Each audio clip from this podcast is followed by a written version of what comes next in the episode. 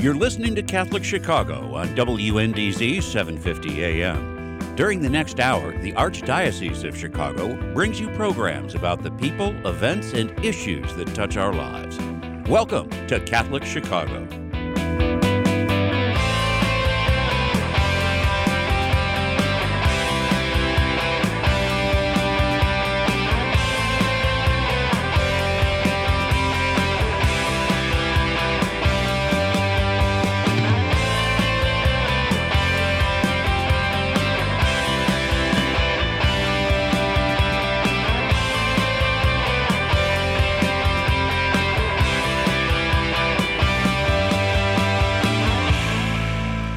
Morning, everybody. This is Bob Gilligan of the Catholic Conference of Illinois, and thanks so much for listening to our program here this morning on a kind of overcast Monday morning. But hey, the White Sox swept a doubleheader of the Red Sox yesterday, and uh, so it can't be that bad of a Monday. So uh, let's go over the lineup for this morning's program. Um, this morning we have uh, three guests, uh, all very interesting and diverse guests, and uh, we have uh, kicking off the show at leadoff. I say, I guess, to continue the baseball analogy, is uh, Josh Hale. He is the director of Big Shoulders, a program I'm sure many listeners have heard about, and uh, they do wonderful work. And Josh is going to talk to us about, about what Big Shoulders does, and um, then um, a lot about the tax credit scholarship that they're involved with, advocating for its continuation. And then we're going to take a detour at about 20 after the hour. We're going to go talk to Dan Misleh. Dan is the executive director of something called the Catholic Climate Covenant. He's based in Washington, D.C., and uh, it is Earth, uh, let's see, Earth Day is the 22nd, I believe. Today's 19th, so it's Sunday this week. Dan's going to talk to us about some of their initiatives they have going on and also make some comments and reflections about the statement that the Catholic Conference of Illinois put out recently on the environment and caring for God's creation. And then um, in third place, we will say, uh, not quite up a cleanup hitter, but we'll round up the show with uh, State Representative Tom Morrison. Tom is a state rep. He is from the Palatine area. I think it's District 54. And he's going to talk to us a little about um, the legislators' legislature's attempt to uh, repeal Illinois' parental notification for abortion law. Tom is very involved with uh, advocating for that law to remain, and he'll have some thoughts for us and comments um, at the end of the show at about 8:40. So, without further ado, let's jump right into our discussion with our first guest. His name is Josh Hale. He is, uh, I don't know his title. I think he's just Big Shoulders to me. He's uh, the executive director of Big Shoulders in the Archdiocese of Chicago. And Josh, you're with us. Can you hear me? I'm with you, Bob. It's good to, yeah, good to hear your voice. You, you, I've never heard you. This is I love hearing the radio. It's yeah, it's an all new, different me. I, I like it. However, I did notice in the opening – there was one you mentioned the uh, White Sox sweeping the Red Sox yes. in the doubleheader, right? But there was a game on Saturday. I don't know what happened in that one. Did you see that game? Uh, I can't remember.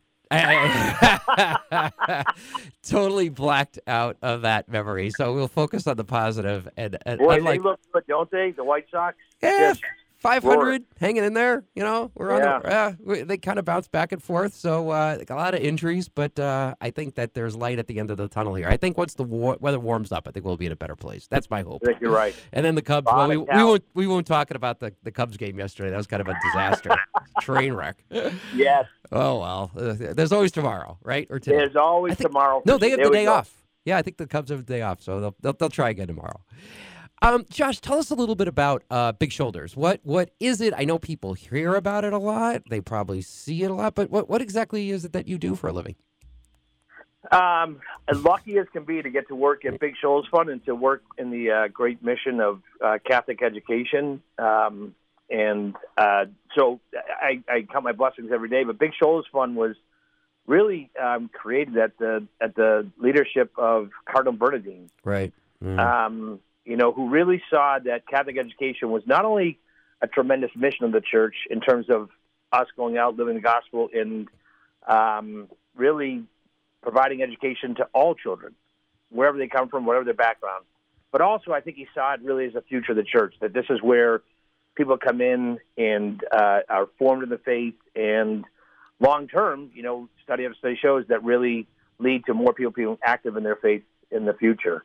Yeah. And so he knew that um, he was trying to figure out a way to finance it. And so he went to a number of business civic leaders. Uh, really, at that time, went to Jim O'Connor, mm. Andy McKenna, Barry Sullivan, Ed Stephan. and asked them about raising, you know, a hundred million dollar fund, which you know that's a lot today. Never mind back in the early Sure. '80s.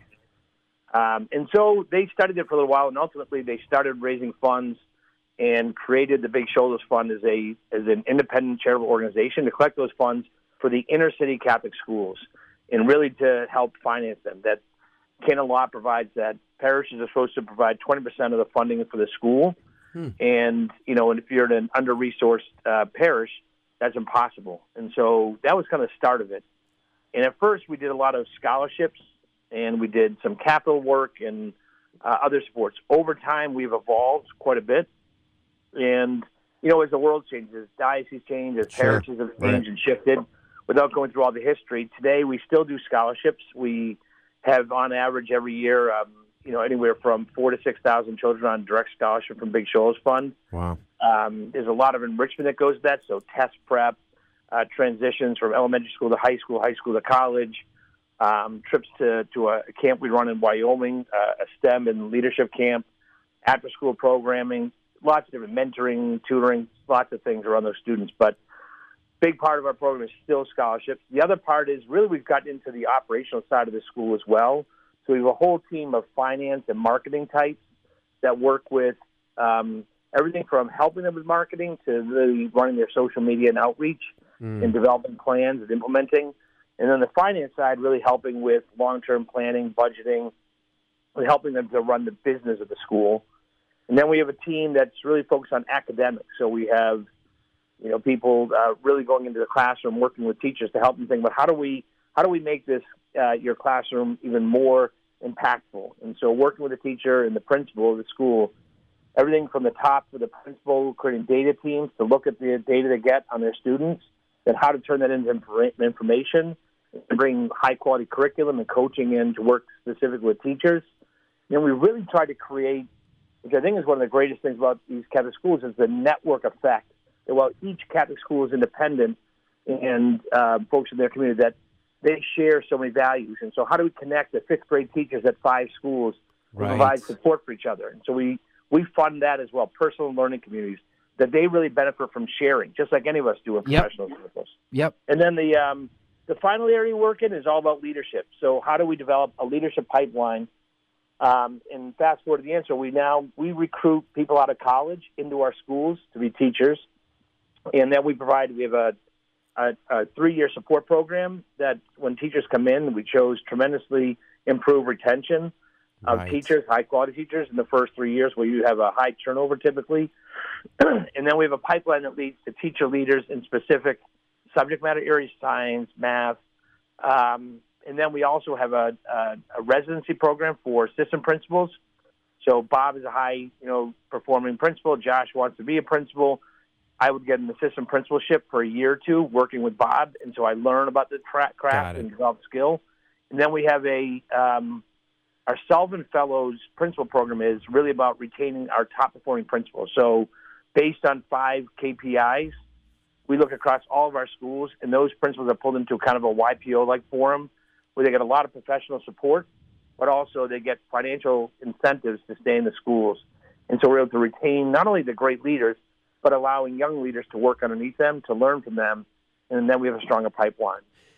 You know, it's amazing. Like I, you're just rattling off all these things. I mean, I knew this, but I didn't know some of this. I, everybody thinks of Big Shoulders as as the scholarships because that's what you've known. That, that that's Yeah. kind of the, the the the marquee of Big Shoulders. But you guys do a lot more than that, and and that's really refreshing to hear. And and I know that Catholic education is so important in the inner city, and especially it's getting harder and harder to maintain those schools. And like you said, you know, how do you re- how do you retain good professionals? How do you pay them well? Um, how do you make sure that they keep coming back? And and it's really uh, it's really gratifying to hear all of the things that Big Shoulders does beyond the scholarships. This is all this is all in addition to the scholarships you could provide. And what do you say? Between four to six thousand a year. That's a lot. Yeah, That's great. That's fantastic. a lot of kids. That's a lot, of, benefit kids. in the. Yeah. And you know, the great thing is that I think you know if you look at the numbers here, you know, relative to the rest of the country, our school system, um, writ large, Catholic education in Chicago has been pretty stable. Yep. It has. In the inner city, mm-hmm. ours have been unbelievably stable yep. over a period of time, yep. and I think that gives confidence for parents as well. I think you're right because I think you look at like other major metropolitan areas like Boston and New York, and, and those closure schools, those those cities are experiencing um, yeah. significant closure of, of Catholic schools, and and, and look, we are too, but but it's not at the same rate, and, and a lot of it's got to do with big shoulders. That's fantastic. Josh, let's talk a little bit. We have about ten minutes. Um, let's talk a lot about uh, or a little bit about what uh, we've been working on, which is the tax credit scholarship program. Um, people know, some people know Empower, uh, which is uh, uh, an scholarship granting organization that is statewide throughout the entire state. But Big Shoulders is as well. Um, and you have a SGO, a scholarship granting organization component of, of uh, Big Shoulders as well. And so you've been involved with this state program as well. Tell us a little bit about your experience with it and money raised and the scholarships that have gone out.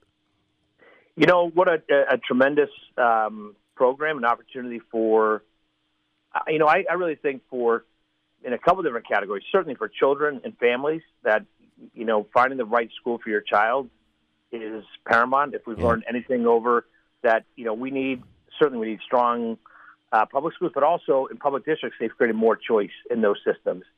And I think the same thing across other schools, whether it's Lutheran or Catholic or other private schools, that you know, you have multiple children. Children are different and they have different needs and may fit in different places.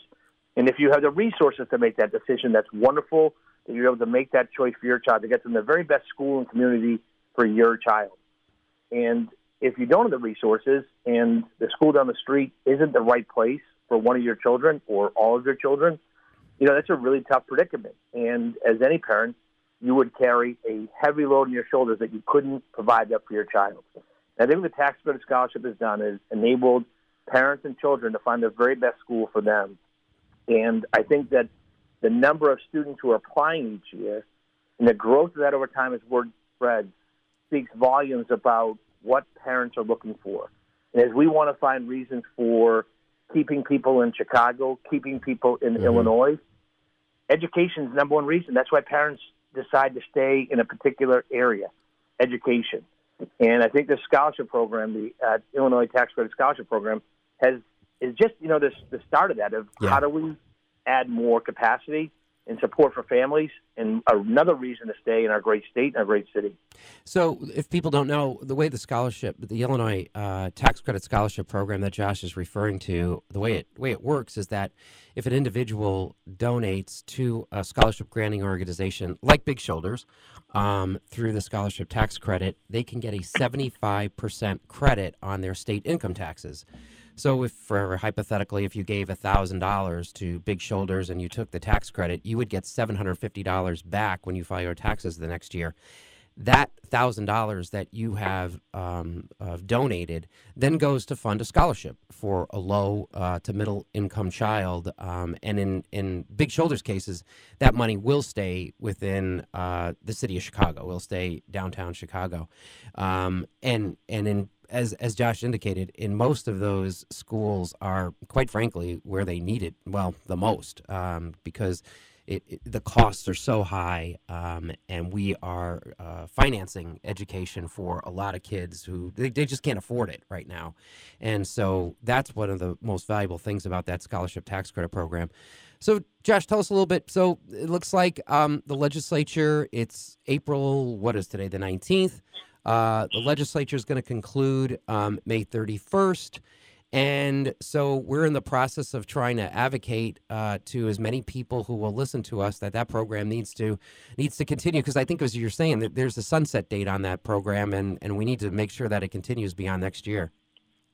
Yeah, you know it's it's amazing thinking back to when the program first went in and they said with this great new program there's a sunset and I I learned uh, Illinois politics very quickly what the sunset means and um, well great to have the program um, imagine if you have children across the state uh, in Chicago and under-resourced communities that have gotten this dream opportunity and this great uh, possibility for the you know the right place for their child, the right place for their family, and then all of a sudden the program uh, ceases to exist. What a loss for those children, those communities.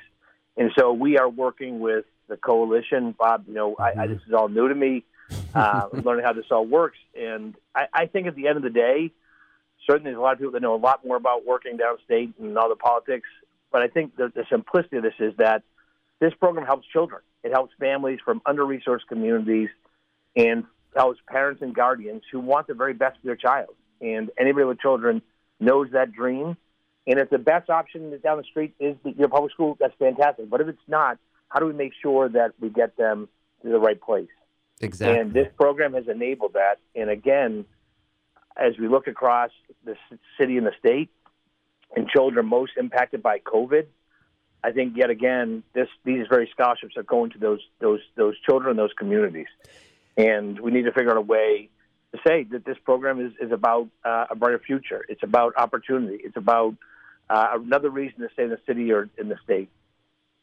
The um, just uh, in terms of an FYI, uh, one of the things I have to do today is is fin- finalize a letter that uh, is it's pretty much final uh, that will go out uh, from the six Catholic uh, diocesan bishops to um, people all across the state. Um, it'll go into the hopefully the Catholic parishes will pick it up. And it's a letter just explaining what Josh and I are talking about about the scholarship tax credit um, being um, kind of under attack, that the governor has made a recommendation to reduce that percentage credit from 75 to 40.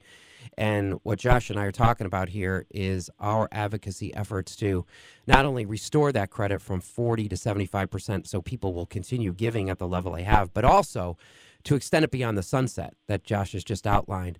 And so that letter will be finalized hopefully today, tomorrow. It'll go out sometime this week. So people will start seeing it in parish bulletins and hopefully in the secular press fairly soon. And, and what the letter does is it just urges people, uh, all people, uh, Catholic, uh, not Catholic, whatever, uh, that the program is good in terms of it helps to uh, provide financing to send children to a, a school of, of their parents' choice.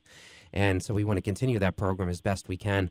Um, in the couple minutes we have left, Josh, I think one of the things you talked about, and I don't think we can underscore this enough, and I get this question actually a lot, is like, how come we don't hear more about uh, Catholic schools being able to be open during uh, a worldwide pandemic, uh, continuing to educate kids, continuing to provide a safe environment for kids, um, and it just seems like uh, everybody sort of takes that for granted. And it's not really publicized much. It's just kind of what we do. I don't know if you have any thoughts on that, but it's one of those points that I think does get lost. And I'm not sure what we can do because we're kind of tooting our own horn. But on the other hand, it is a little frustrating that it doesn't get out there more often.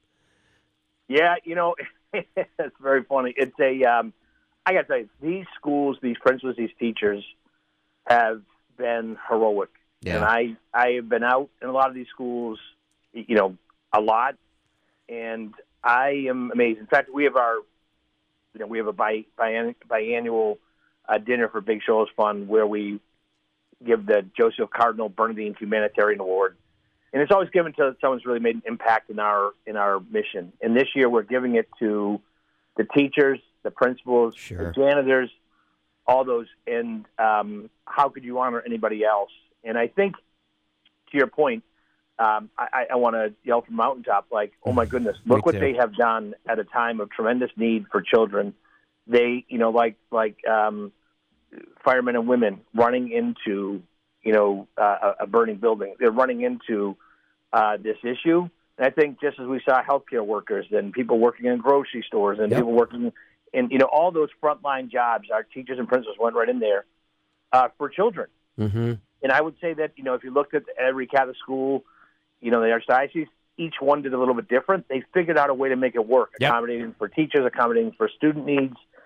They it it really has been remarkable, and you know they certainly uh, don't say anything about it as good Catholics. They just kind of marshal on. And I try to tell everybody I couldn't be more. Um, I think in, in our support base, we have received we had some of our highest numbers of fundraising or support ever really? in periods of time. People just wanted to, you know, what more can I do? These people, right. you know, we gave gift cards to every single staff member in schools. We bought lunch, you know, just kept setting up more things and supports. Um, and I think that that's we've only started. I think as we look back and come continue moving through COVID, I think there's going to be even more outreach and support for these heroic leaders. When we look back at what they did at a time of great need, with very little fanfare and very little, you know, desire for a spotlight on them, just marshaled on. And I think that that is one of the greatest gifts that they could give to those communities and those children, but also to all of us to inspire and remind us, you know, what it means to be in community and work together. I, you know, and I also, one other thing I would say is that, you know, we always talk about um, Catholic schools and communities as being beacons of hope, as being really community based organizations. And I think when I think about community based organization, it's a place where community comes together. You know, they always talk about, you know, where do where did uh, some of the greatest movements in our history start in the basement of a church. Right. That right. Community based organizations are where people come together to learn, to solve issues, to resolve issues, to you know whatever it is. And during the pandemic, one of the things that you know we it got started actually in some ways it um, someone came to us, a woman who's been a longtime supporter of Big Shoulders Fund, called me up on a Sunday just as COVID, just as we shut down the school buildings and said, "My goodness, people are going to be hungry. People are losing their jobs, food insecurity." She said, "You know, I want to figure out how to get food out to people quickly." She said, "I'm coming to you first. I don't know if you do this, but you know, you guys seem to be connected to the community." Yeah. And this is from a woman who isn't Catholic and didn't, you know, know as much about the history, but said, "I understand what your schools mean in community."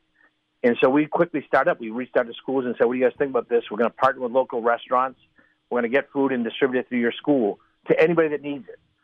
And you know, not surprising to you, Bob, and most of the listeners, everyone in principle, like, "Oh my goodness, yes! What can we do? How can we Right. help?" the They just do it. Right. Right. And so next thing you knew, you know, There's we had program. over the time of the COVID, we partnered with, you know, 30, 40 community-based restaurants, mom and pops in the neighborhood. They made food and we gave out hundreds of thousands of meals to those uh, facing food insecurity.